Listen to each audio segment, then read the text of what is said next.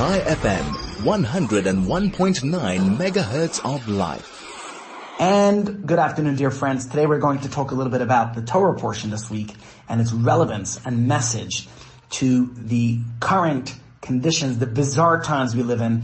And if I could take this opportunity to remind everyone to please do what you can to curb this pandemic, to mitigate the transmission of it by doing everything you can to stay home when you don't have to go out and to be as careful outside as possible.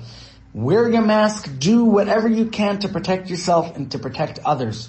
The Torah portion we read this week is the portion of Chukas. Chukas literally means statutes, laws. It's laws beyond our comprehension. And like this pandemic that we cannot understand, that's beyond our comprehension, so is Chukas. It is about the red heifer, the para aduma. And it is a message to us that although we don't understand it, I think there's a profound message in the portion that reminds us who's boss, who's in charge of the world around us. And that's a message I want to look at in today's show, in our segment here on one, on Soul to Soul. And if you look at the portion this week, which I'll quickly just glance over the parsha, besides for talking about the laws of the red heifer, we also encounter the death of Miriam and Aaron. And then we also see when the Jews are in need of water. And God tells Moshe to speak to the rock. Instead, he strikes the rock. And here we see a profound message and lesson that we can learn from Moshe. Moshe was punished for striking the rock instead of speaking to it. Yet, some of our commentaries see in this the beauty of Moshe. He was willing to lose entering the land of Israel, which was something you think for 40 years he's journeying with the Jews, taking them to that destination, to the land of Israel. Yet he was willing to risk that just to save face for his flock, for the Jewish people. Because imagine had Moshe spoken to the rock and the rock listens, yet how does that reflect on the stiff-necked nation he's leading who don't listen? So Moshe instead hits the rock. And then of course the water flows. But he is punished. He's banned from entering Israel. I think it's a very important message and lesson that all of us could learn from Moshe Rabbeinu about the sacrifice, the risks we take, what we do for others, especially during this pandemic. We think about not just ourselves. Moshe didn't think about himself. Yes, he would have loved to go to the land of Israel himself, but he was willing to risk that to protect others. What are we doing to protect others around us during this difficult time? And the portion continues with the story of Amalek battling the Jewish people, and with Edom and Moab who refused to give us passageway into Israel, and the battle with Sichon and Og, but the portion, one after another, after each difficulty, we still are victorious. And that's the story of Jewish survival. We not only survive, but we thrive. And why is that? Because of the unique perspective that we take from the Torah and its messages. And I want to share with you one from this week's portion that I think will illustrate this idea. Because one of the strange episodes we read, in fact, in today's Chumash portion, because we know that the portions are divided by seven aliyahs on Shabbos, but the seven aliyahs that you have in the parsha, we read one each day of the week. Today, Hamishi, we read about these poisonous snakes that attack the Jewish people in the desert. Not that they didn't earn it or deserve it, because sadly we vexed God once again, complaining and kvetching. So we were we got our retribution, divine retribution. But of course, we pleaded and begged with Hashem and seeking a cure, a vaccine, a treatment for the pandemic, the plague of the time. Hashem instructs Moshe to fashion a very unique, special healing instrument. To take a pole and to place a snake or rather the form of a snake at the very top of it. And Moshe sculptures a snake of copper. And he places this bronze snake on top of the pole. And anyone who is afflicted with a snake bite would gaze onto the certain time image and they would be cured. Again, they would look up onto the snake image and then they would be cured. Now, I've written a short insight in the Jewish Report this week where you could see this idea that I would like to share with you now. And of course, it's interesting that according to many historians, this snake entwined rod is the emblem today of the medical profession. That's fascinating. Maybe it's about their hope and prayer that their treatments work as well as the snake on the pole. But the question is obvious. What was the point of placing a snake on top of the pole to cure the Jews who were bitten? If it was God who was healing them miraculously, why look up at a copper snake on top of a pole? And the Talmud actually raises this question. The Gemara asks, but is the snake capable of determining the life and death? And the answer is, of course, when we would gaze upward. It wasn't the snake. It was gazing up on the pole towards heaven, binding our hearts to Almighty God, to our Father in heaven. That's what would bring the healing. It was fixing our eyes on the snake was not worth very much. That didn't bring cure. It was looking upward towards God. It was the relationship with God which brought the cure. But if so, why bother to carve out a copper snake in the first place? It only makes people feel, think that it's the copper snake that's performing the miracle of the healing. And so, stay tuned. We'll be back just now to discuss this and an important message and lesson that we could glean from this story. Chai FM, your station of choice since 2008. So the Gemara asks, obviously it can't be that the snake is healing them, but only the fact that they raise their eyes toward heaven, towards God, and that's what brought the healing to the people. So by looking towards Hashem, that relationship with God is what brought cure to anyone who was ill. But if so, why bother to carve out a copper snake in the first place? That can only make people feel that it's the copper snake that's performing the miracle of healing, right? And in fact, this is exactly what happened. Many years later, the copper snake that Moshe made it was actually preserved for centuries as a treatment to, it was a, a, a testament to that extraordinary event. But with the passage of time, its meaning became distorted and people began to say that the snake possessed powers of its own. And when it reached the point of becoming an image of idolatry, then King Chizkiyahu, who lived in the 6th century of before the Common Era, he destroyed the copper snake that was fashioned by Moshe and was the end of that special copper snake. So it brings us back to the question, why ask people to look up at a man-made snake which can only create room for theological error by them deifying the snake rather than its creator? And another important question that we have to ask is the snake was the animal that caused all that harm in the first place. So healing, it would seem, would come from staying far away from serpents. Why in this case was the remedy from gazing at the very venomous creature that caused the damage to begin with? That's the question that I ask. And in fact, Ramban Nachmanides tells us that there was a miracle within a miracle. He says that the literal answer is, indeed, it was not enough to ask God to save them. Without that snake and the pole therapy, that played an important role. It was very instrumental.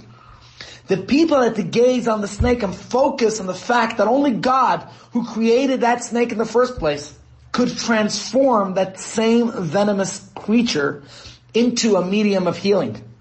The people had to acknowledge that yes, they were bitten by a snake and, but it was not the snake itself.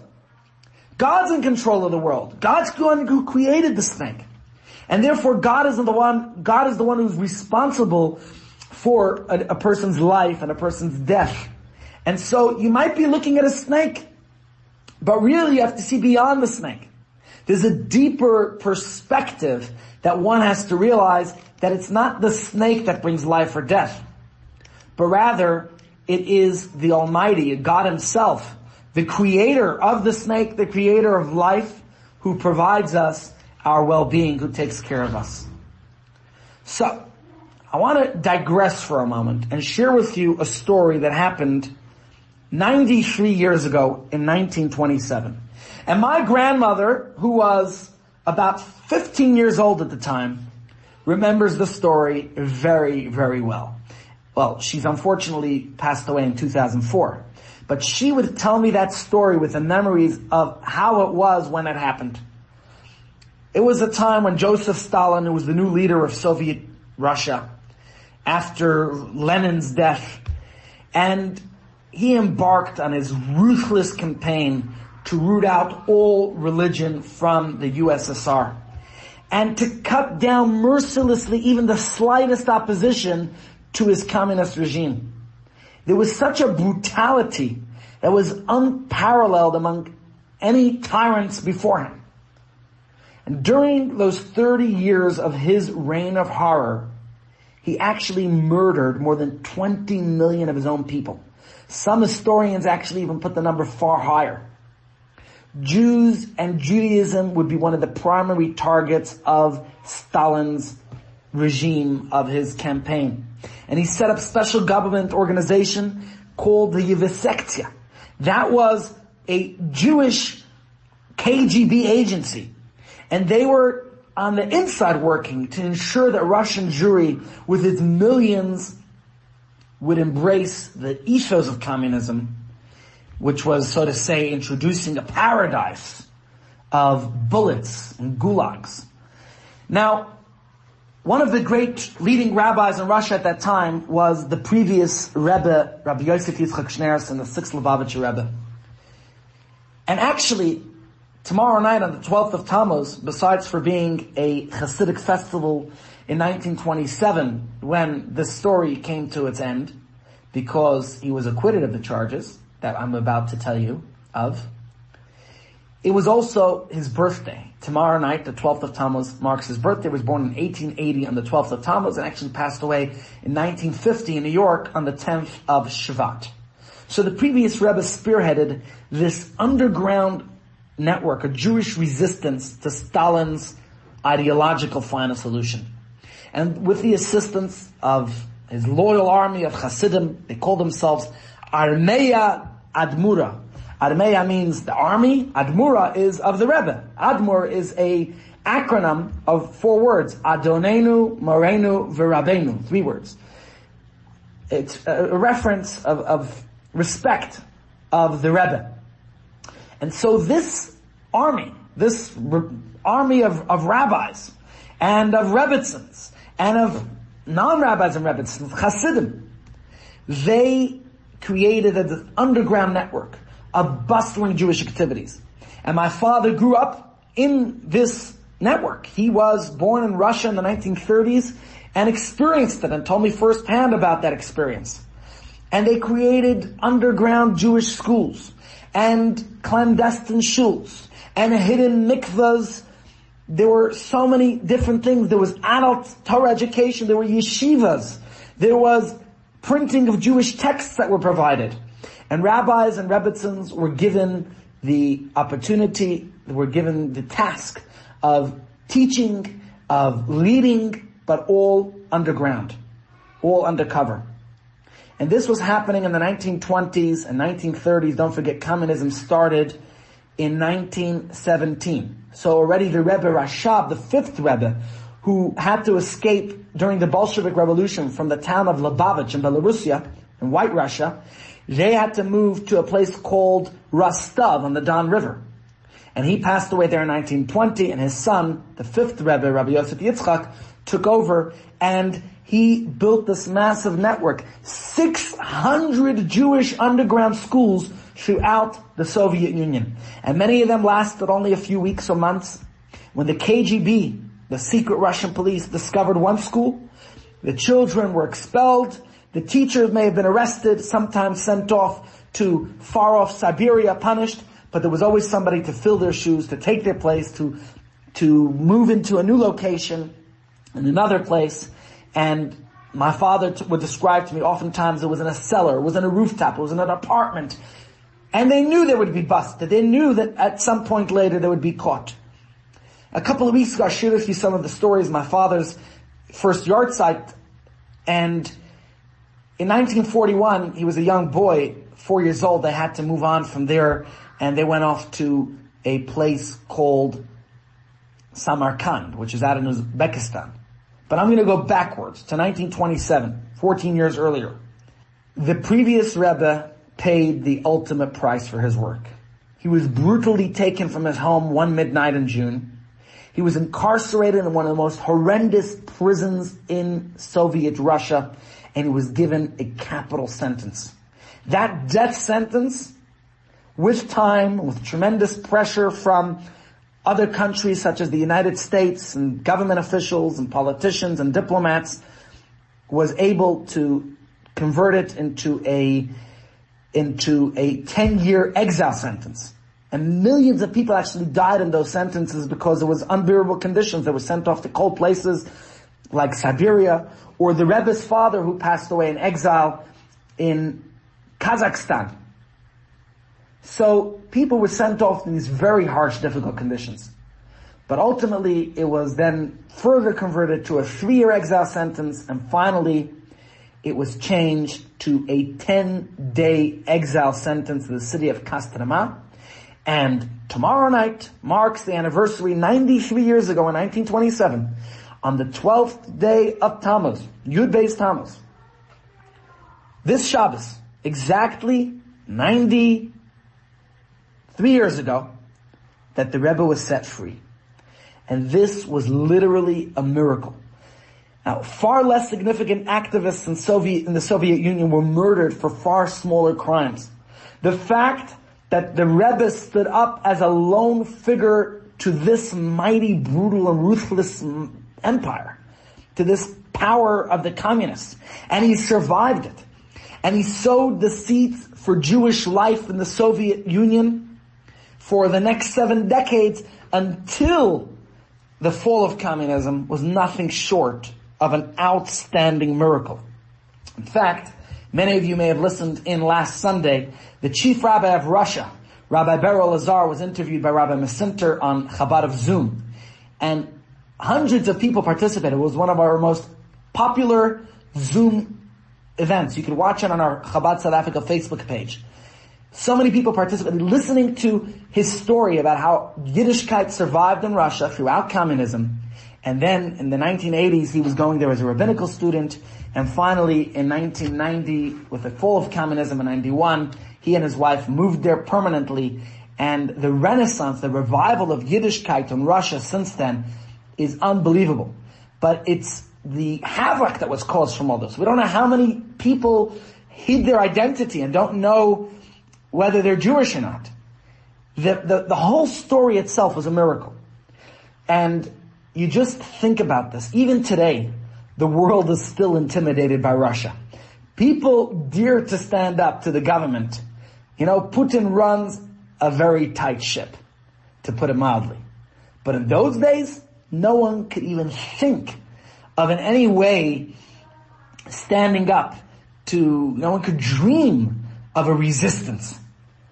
Yet, wonder of wonders, one lone Hasidic Rebbe stood up to the most evil and cruel superpower in that time, and he won. The miracle of the Rebbe's liberation guaranteed the future of Judaism in Russia. And obviously, the very continued existence of Chabad Lubavitch as a movement. In a sense, if not for Yud Beis if not for this day, who knows where Chabad would even be today? And indeed, the Rebbe actually mentioned that in one of his Farbrengens, because the previous Rebbe did not have any successor at that time, and who knows what would have been. But just to think what's going on, this whole entire story was indeed a very miraculous event, and and if you want, you could read the diary. You could read the diary of the previous Rebbe, where he describes in great detail all of that entire story, the whole episode, and all the details of what happened to him then. In there's a book in English called A Prince in Prison, where you could get all the details if you want to read it. If you want, you can go to ChabadSouthAfrica.org and you could actually find the whole story on our website. So you're welcome to do that and read the story in all its detail. It makes for a great read and a fascinating story. Now, coming out of prison, the Rebbe wrote all the details of what happened to him. And in this dramatic and historic first person description, he graphically documents the cold truth behind the cynical Stalinist facade of religious tolerance that they uh, ostensibly had he described the midnight arrest, the intimidation, the interrogation, the incarceration without trial, the humiliation of prison routine, the torture of dissidents, the firing squads that were cutting down countless innocent men and women. You could, he describes hearing it all. It's a chilling and remarkable account. And I think it's a must read if you really want over this weekend. Print it up, read it over Shabbos. It gives you an inkling to understand that dark era in history. And at, what, at one point in his account, which he wrote in Hebrew and Yiddish, he describes a complete physical and psychological subjugation of the prisoners in his prison cell. It was called Shpalerka, it was in Leningrad, today in, in um, St. Petersburg. I think it's St. Petersburg. And just to share with you one excerpt, he says, since the cells have no locks, it is only routine, the routine announcements that give us a rough notion of the time. And summer prisoners are waking 6.30 in the morning, bread is distributed 7.30 and lights out are at 10.30 p.m. The message is clear, it's a prison. And a Soviet prison. They don't want you to feel any sense of freedom. You're made to feel that you own nothing. You have no rights, not even the right of knowing what time it is. And he continues in his diary, he says, a fascinating thing. The Medrash teaches, from where did Moshe Rabbeinu, when he was on top of Mount Sinai for 40 days and 40 nights after giving the Torah, after getting the Torah, when it was day, how did he know it was day when it was night? When he heard the angel saying Kadosh, he knew that it was day. And when he heard the angel saying Baruch, then he knew it was night. And that's how this chapter of his diary ends. Chai FM, 101.9 megahertz of life. Let's go back to the question asked earlier about the snakes. And I'm out of the story for a moment of the Rebbe and his experience. And I want to share with you a fascinating insight about the snakes in that story of the Torah portion this week. And we know that all Torah stories capturing the timeless journeys of the human psyche. It's also a metaphor for all the snakes in our own lives. Have you ever been bitten by a venomous snake? Poisoned by harmful forces? Burned by perhaps difficulties, challenges in life? Difficult situations? I know many people these days are struggling with this whole coronavirus. And we're feeling somewhat demoralized. What can we do? What, what's the deeper meaning to these struggles and challenges, to the suffering? How do some people know how to accept affliction with love, with agony, with peace? Especially when we look around what's going on. And so, I don't have the answers really to these questions. But one perspective I think we could glean from the snakes, the serpents in this week's Torah portion. God tells Moshe, make a serpent and place it on top of the pole. Whoever gets bitten should look at it and will live. What's the key to healing? The Torah suggesting is not to flee from the cause of the suffering. but to embrace it, to gaze at it, to confront it. Don't run away from the snake. Look at it. But there's one qualification. You must look up to the snake. You have to peer into the reality of the snake above, on top of the elevated pole, not on the serpent crawling here below. The famous Austrian British philosopher Ludwig Wittgenstein, he considered by many to be one of the greatest philosophers of the 20th century. He once said that his aim as a philosopher was to show the fly the way out of the fly bottle. The fly keeps banging its head against the wall of, of the bottle in vain to get out. And the more it tries, the more it fails. Until it drops from exhaustion. The one thing that it forgot to do is to look up. To look towards the sky. Every experience in life can be seen from two dimensions. You could see it from the concrete earthly reality or from a higher, more sublime vantage point. And then you could appreciate its meaning from a different, deeper perspective. Because there's the snake down here and there's the very same snake up there. I can experience my challenges, my struggles and difficulties in the way that they are in my life but I could also look at these very same struggles with a more elevated point of view. The circumstances might not change, but their meaning and significance surely will change. From the realistic perspective, these challenges, the curveballs, the, the painful setbacks in life, they could throw us into despair. They could drain us of our sap. But from the higher perspective, when we look up heavenward, those very same, the very same reality, every challenge actually contains seeds of rebirth. So within every crisis, if you look deeper, you find the glorious possibility of a new, deeper discovery. I know in my life, I have found, and I'm sure many of you have as well, that certain events that at the time were the most painful, difficult moments, but also in hindsight, in retrospect, they caused us to grow. They helped us make the difficult but necessary decisions. Sometimes we're forced to ask, who am I? What really matters to me? And they move us from the surface to the depths where we discover the strength we didn't even know we had. And they give us a certain clarity of purpose that till this point we perhaps lacked. But for this, we have to look upward. When faced with a snake, with a challenge, many people look at their right or to their left and they, they fight or they cave in. But there's another path. Look upward. See the snake from the perspective above. See it from the perspective above. And in that upward gaze, you'll find a new sense of healing. The questions might become the very answers. The problems may become the solutions. The venom could become the cure. You think about vaccines that are being searched out now for coronavirus. What does the vaccine contain? Small quantities of the bacteria itself, of the virus. And that stimulates production of antibodies in the blood. It's the same idea that Moshe taught us. The source of the affliction itself can become the remedy.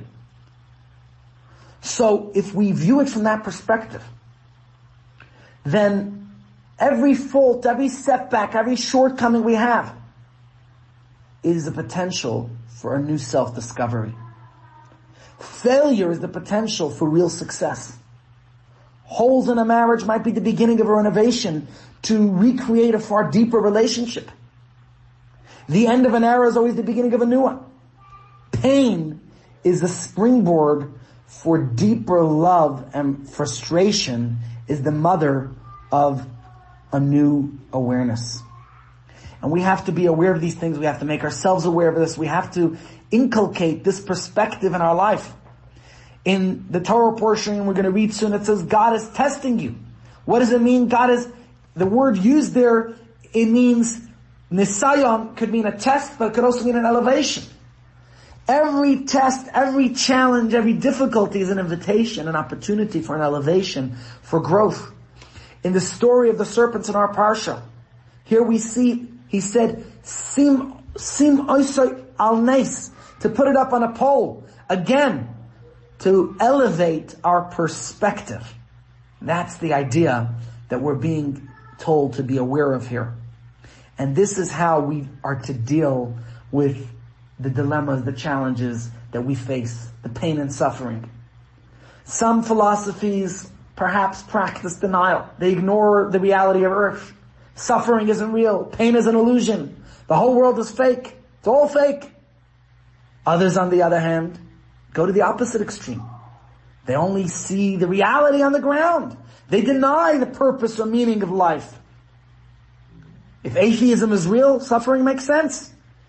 Judaism invites us on the road less traveled. The genius of the Jewish people and what allowed us to survive and thrive was our insistence that neither, that both those paths aren't right. Not to deny the darkness and not to deny the light. Our perspective is that we have to be real, but recognize the reality comes from God. And so we take the darkness and transform it into light. Because on a deepest level, the snake below is waiting to be redefined, transformed into the snake above.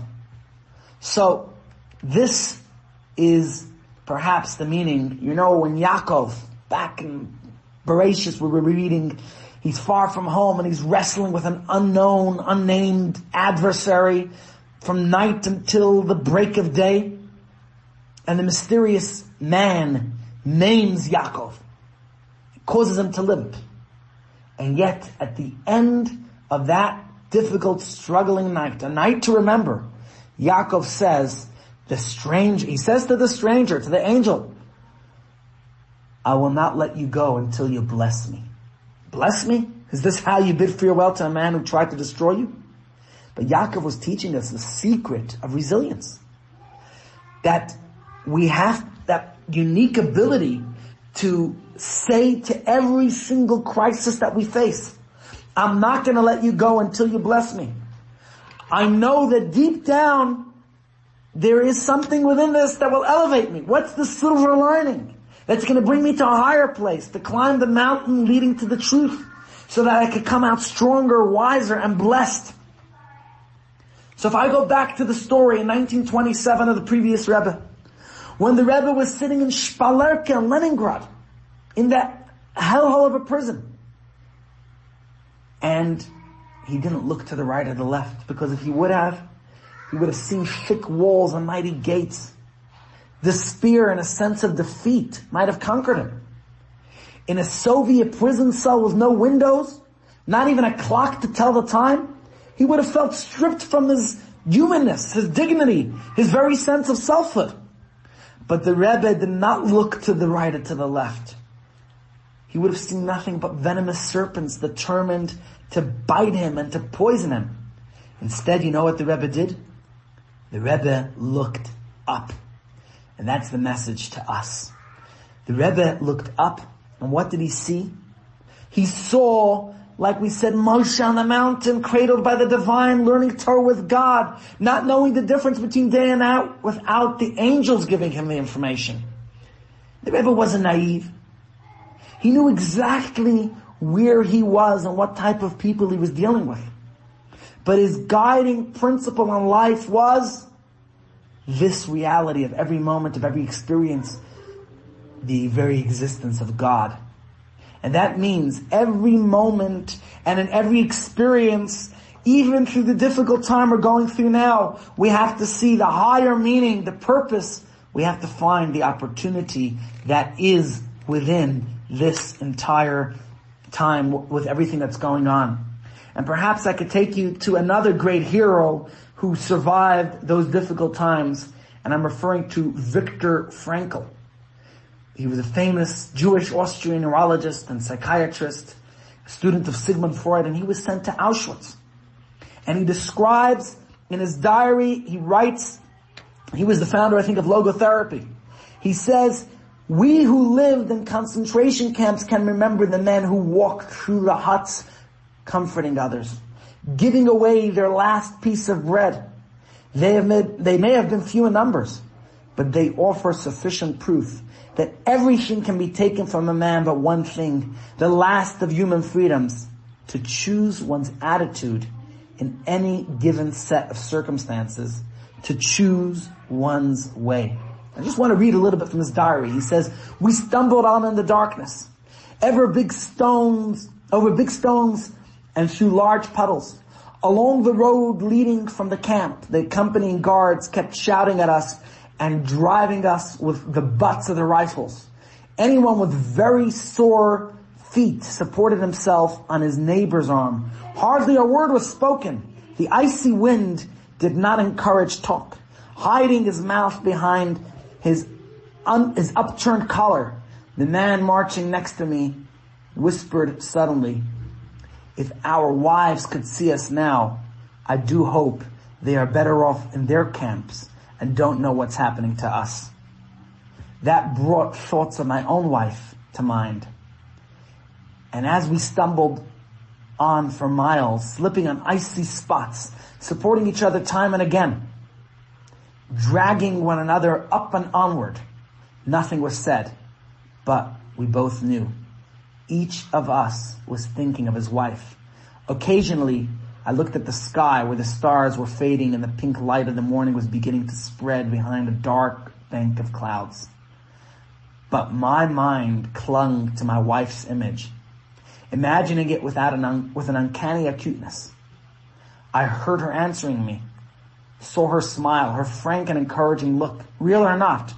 Her look was then more luminous than the sun which was beginning to rise. And he goes on, but the point is, Viktor Frankl really shared with us this very idea of seeing the opportunity even the most difficult moments. So I want to conclude with reflecting on the Rebbe sitting there in that situation in the Shpalerka prison, but thinking of Moshe's pole in the Parsha this week with the serpent on top. The very same snake that was biting people below, when looking heavenward, becomes a source of healing and strength. And that was the idea. The idea was not to look at the snake per se, but to see deeper beyond the snake. You look up at the pole, look towards heaven. That's the message and lesson that I think we could all glean from the portion this week. And I think it's a very powerful lesson for all of us that when we face these situations, the venomous snakes of our lives, when we're literally crushed by the financial situation, by so much of what's going on. But we could reflect on a deeper message and hopefully find meaning and purpose for ourselves and for those around us.